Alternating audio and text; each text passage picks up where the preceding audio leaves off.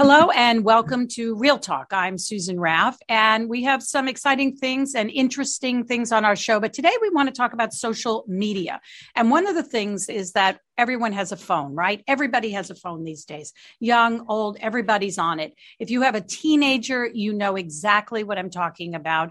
Uh, I have a teenage daughter. She's always on TikTok, always on Facebook, taking pictures. And, you know, we may not realize, but some of what they're looking at and what people are looking at them and collecting information uh, can be harmful. We've seen a lot of challenges uh, recently on TikTok, encouraging students to do damage at their school.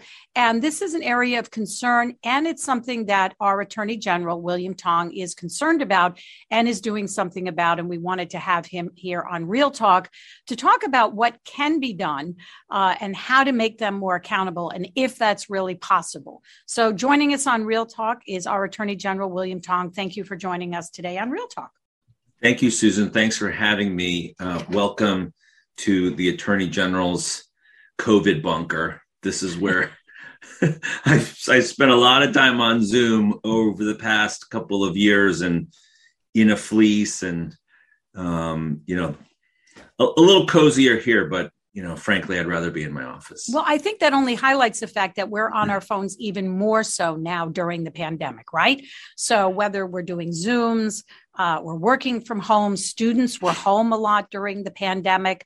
Uh, many are still hybrid. So, you know, our phones are really great and there's some great things. Uh, you know, you can find things, research things. But I think the social media aspect is concerning, has been for a long time. And you've taken some steps to try to make them more accountable. Is it possible, I guess, once the door is open, can you really do that? Yeah, it has to be. Because, as you said, so much of our lives is not just on our phones. I have two phones, um, but on our devices. So phones, iPads, laptops, home computers, and it's hard to keep track of it all. And, and I've had some parents say to me, reacting to my work with respect to Instagram, Facebook, Meta, TikTok, um, well, just take their phones away or or or. take their iPads away. And, and the answer to that, of course, is how, right? I have fifteen, thirteen, and ten. Uh, so much of what they do for school is online. And, you know, there's there's been many times where we've, we've had a freak out here between me and my wife. We're both working parents. Who got the link, right, for class or the special project? Who's got the password for the but kids? You can't, you can't, you can't shut kids out from it. I mean, it's part Correct. of our, our world today. And so some would say, you know, well, what's the big deal? Uh, you know, kids looked at video games that were violent and not everybody, but there's a, there's a great, there's an undercurrent here of information, right, that's being collected about our kids. Is it really harmful? And what can happen with that if these companies know so much about you that you're not aware of? There are a number of big deals, and, you know, we could talk about this for hours. But the, the biggest deal, of course, is the potential harm to young people and their mental health um, and, and personal safety. So Instagram did a study of the effect of Instagram on young women. Instagram is the sort of hipper version of Facebook that Facebook and Meta own. We're conducting an investigation of Instagram right now on this very subject using our consumer protection authority. And what Instagram found is that if you're a young woman and you're on Instagram and you start looking for information about weight loss, for example, hashtag weight loss, hashtag thinner, you know, whatever terms you use, yeah, sure, you'll start to get some information about diets and weight loss. But the, what the algorithm does is it focuses on images and content that that get you to engage, right? It wants to attract you to the platform because that's how they make money, getting eyeballs on the device, on the platform, and keeping you there. So they do that by sending you even more interesting and then controversial and sometimes shocking content to get you to engage and click on it. And that leads from weight loss, diets, to eating disorders, to images of an unnaturally thin people. Um, and, and that can lead to bad self-image. Um, that can lead to depression. It can lead to self-harm or worse. And Instagram knows this, and it knows that the algorithm produces these results. And that's why we're conducting an investigation, because we want to know, what is Instagram, Facebook, Meta doing to stop this from happening to young women? Again, I have fifteen and thirteen-year-old girls in this house right now, my two daughters. They're the target generation. And what is it doing to protect us? And is it telling us the truth about what it's doing and its algorithm? Right. And you and I were recently, or at uh, New Britain High School, you spoke to students who were really articulate, I thought, about um, all of this and uh, trying to get the message out to the rest of their students.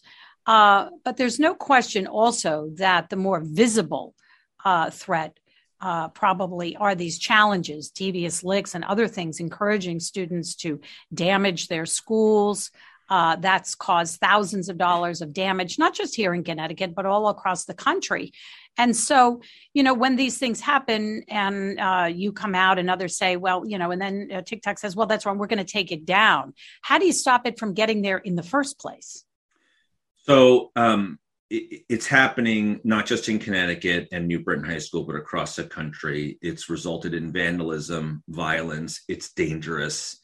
And we just had a potential threat last week that, um, as far as we can tell, this is a new phenomenon, by the way.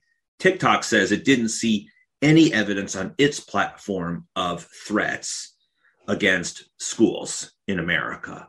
But somehow it got out there uh, in the ether across Connecticut, across this country, that there might be threats on schools last Friday. And people kept their kids out of school because of it. And it caused a, you know, something of a, Uh, you know, if not widespread concern, a panic, you know, in some places. So TikTok met with me as soon as the Devious Licks Challenge led to the to the vandalism at New Britain High School. I said, you got to talk to me right away and tell me what you're doing. And I demanded a meeting. I got a meeting the next day, an in-person meeting. And they they went through chapter and verse, all of their content moderation. That's the word, content moderation activities and infrastructure. That includes eyeballs uh, of their employees, thousands of people, they say, who look at the content and take it down. They also said they programmatically, right, they use the machine to identify images of guns, of drugs, right, of indecent or obscene material, um, and words uh, that they that they clue in on, and that the machine recognizes them and, and takes it down. I said to them, even if you are doing a lot, and it seems like you are, it's clearly not working. And um, that will be a struggle that they will have to contend with um, to try to make a platform and an algorithm and a system that protects young people and our families and our schools um, and, and protects them from potential violence or vandalism or, or worse. Um, I don't think they figured it out yet is the short answer. I don't think they have good answers. I don't have good answers because I don't, I don't run a social media platform. One answer I do have is that the federal government and Congress needs to amend Section two thirty. Section two thirty is basically the provision of federal law that insulates tech companies from liability for content on their platforms, right? That's the big wall that protects these companies from legal exposure. That wall has to come down. And, and I believe that TikTok, Facebook, Instagram, Meta, Google, any of them um, that produce content, Apple produces content now, uh, that they have to be accountable for the content on their platforms. And right, because if they hide behind Section two thirty, if there are, if there is more accountability, and they could face litigation or fines, that might be an incentive to be more scrutinizing when it comes to that content. Correct. Right. Um, Correct. What can parents do? I, my takeaway at that uh, forum that I attended when you were speaking with uh, Senator Blumenthal and some of the students was that there there really aren't many filters, but the uh, social media companies kind of say, well, age, it's age appropriate, but is that enough? I mean, what can parents really do, or is the answer really not much? You you can do the best you can day to day with your children and their devices and be an active parent. Um, I think that makes some difference. I think it's a losing battle for most of us, but at least you should put up a fight. Uh, you need to look at your kids' devices. You need to control the amount of time they use those devices. You need to control the apps that they use and decide for yourself and your children and your family what's appropriate. Okay. But the, the best thing they can do, I think, is speak up. Speak up to senators and congressmen, make a stink about it, because um, these companies, like the big pharmaceutical companies, like uh, um, the cable companies, like the energy companies, are extraordinarily powerful in Washington. They've got they've got teams and teams and armies of lobbyists, and the protections, the two broad protections in Section two thirty have to fall. And something has to change. And the only way it's going to change is if members of Congress feel the heat from legislators and from, from constituents. Sorry. The reason why William Tong, the Attorney General, and other attorneys general are so active on this is because I have the ability to do something, right? I have the ability to send a subpoena, conduct an investigation, file a lawsuit, and I don't have to wait for anybody else. Right. So that's why A Gs are so active, because when Congress is unable to to do its job to protect kids because of lobbyists and because you need a majority in the House and Senate and because of filibusters and all that, A Gs can act. We can act more immediately, but it's not enough for us to act. We'd be the first to say that. We need Congress to take that action. And the only way we're going to do that is if parents across Connecticut rise up and say, this is important to us. And you've asked them to come to Washington. I know Mark Zuckerberg came to, to Washington. What has been the, the response of uh, TikTok or other uh, social media, Instagram, uh, to, you know, to come to Washington to answer more questions about, you, you know, know, what they can do to improve the content on their they, site? They are, they, they do respond. For example, when Instagram, Facebook, Meta announced the launch of Instagram for Kids, I pushed back really hard with a, my fellow A Gs because it was a colossally stupid idea. And and finally they said, okay, we won't do it for now. And they backed down. Um, so so things do happen. I do believe that our lawsuits against Facebook and Google on antitrust grounds move the needle. And I do believe that our investigation of Instagram is moving the needle.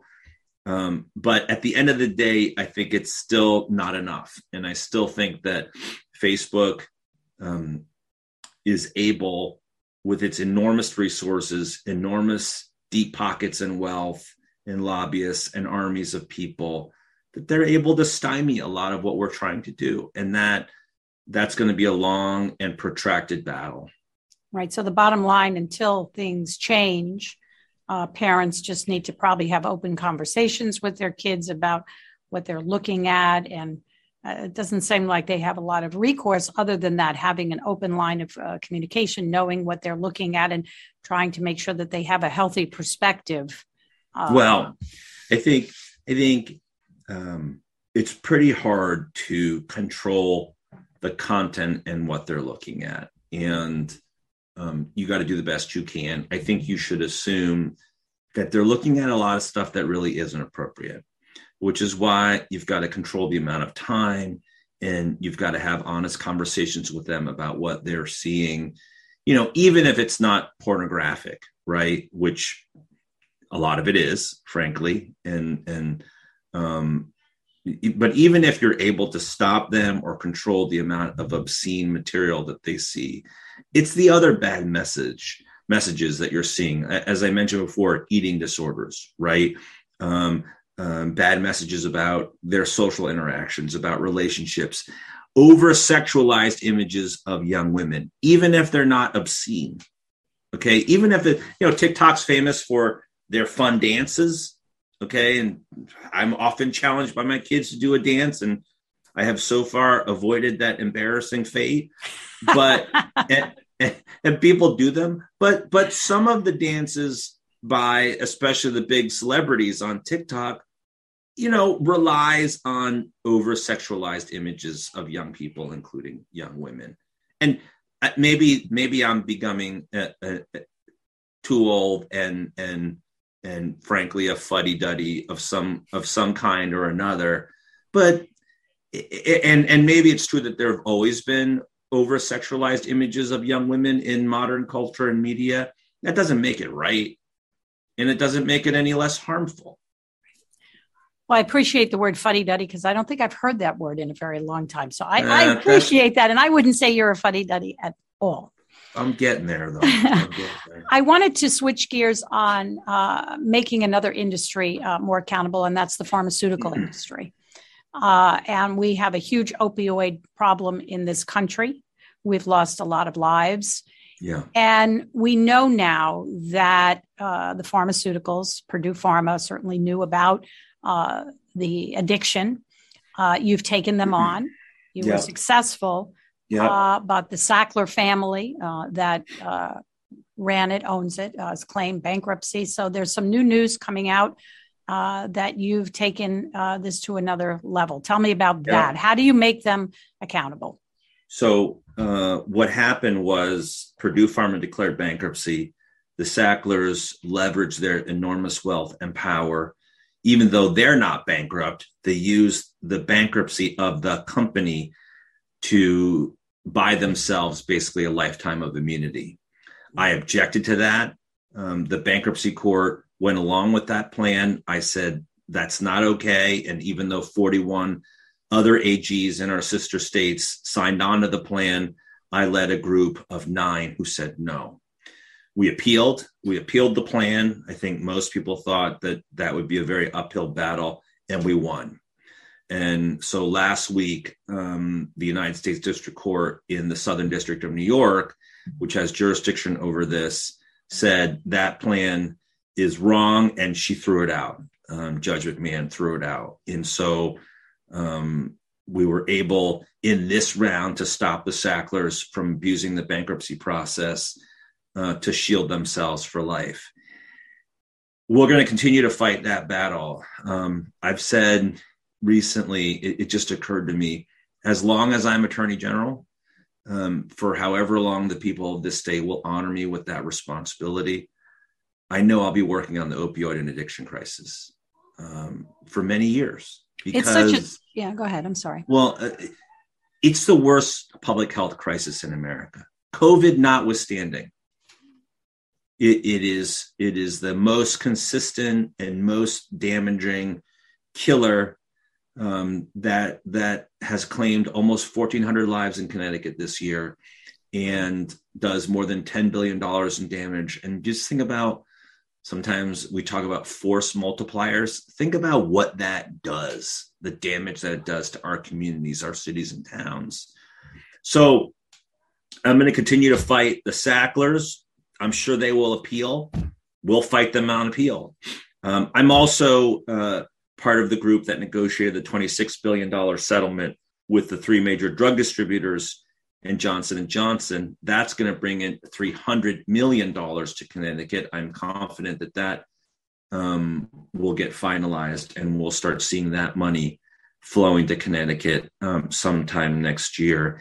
The final thing I'll say about this is, as I said before, this work will not stop. Just because we brokered a deal with the distributors, just because, you know, something happens with the Sacklers, uh, this work will continue. There's an addiction industry out there that makes money off of people's misery and causes untold amounts of death and destruction. We won a big round against the industry, against the Sacklers. This is a huge victory for accountability and justice, but we're not even close to done. Right. And the lives, really, I've met several people, and, you know, we trust our doctors, right? And they give us a prescription. Um, I think it's better now. I know Connecticut passed legislation that I think you can only have a limited number uh, of pills, uh, but that does not negate the fact that, you know, we trust our doctors, we take that, and then once you're hooked, it's really hard to get unhooked. Not only is it hard to get unhooked, but Susan, you, like me, spend a lot of time in our work Um, with victims and survivors and their families. And, and whatever bad thing happens, unfortunately, you see a lot of bad stuff, and so do I. Uh, it's not just in opioids. And and oftentimes you get a chance on a good day to sit with people who have overcome whatever the challenge is. And, and in opioids and addiction, I've met with so many people who, who went to hell and back with their addiction, but they're doing okay. They're in recovery. They're working. They have some place to live. They're doing so much better. And these stories are inspirational. But in this context, when you're talking about addiction and you hear these folks tell their stories, at some point it occurs to you, not everybody's going to make it. Right. Even the people that are doing well now, you know, God bless if they can keep it up, because many don't. And that's what's so hard about this. I don't want to end our show on such a sad note, but I, I appreciate, uh, you know, the the input, because I think that people don't often realize, you know, how bad things can be for some people. Uh, so let's let's switch gears. It's the holidays. Um, and before I let you go, tell me what you're going to do for the holidays. Get a little R and R with your family and try to get away from uh, all the stresses uh, out there.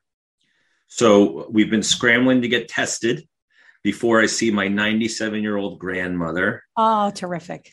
As usual on Christmas, my sisters and I and our families will convene at my parents' in Glastonbury. There will be a very Chinese-American Christmas celebration with all kinds of Chinese food and and traditional, I guess, American, there's no better word for it, I guess, Christmas fare. There might even be a turkey, but but there's definitely going to be lots of Chinese food. I think my mom has ginned up some Chinese duck for us. Oh, and I'm making duck too, but I'll bet oh. yours is going to be better. Well, I don't know. It's going to be better, but I I will be, you know, splayed out on the couch in front of some football game, I am sure, basketball game, nearly comatose at having eaten way too much.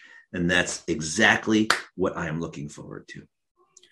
Well, I wish you a very good holiday. I enjoy, I hope that you don't eat too much, although it sounds like you might, but that's okay. I, I think I will. I that's I will. Okay. Enjoy. Uh, that's great that you're uh, ninety-seven. Wow, that's terrific.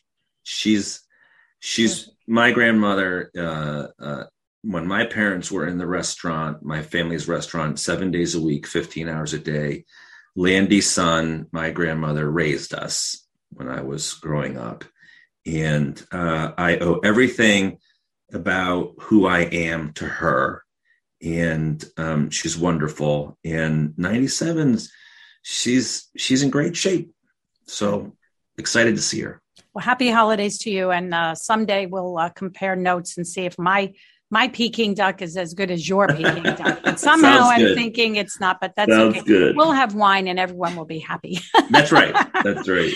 Happy that's holidays right. to you and your entire family. Same to yours, right. And Happy New Year. Right. Thank you. I'm Susan Raff. Thanks for listening on Real Talk, and happy holidays.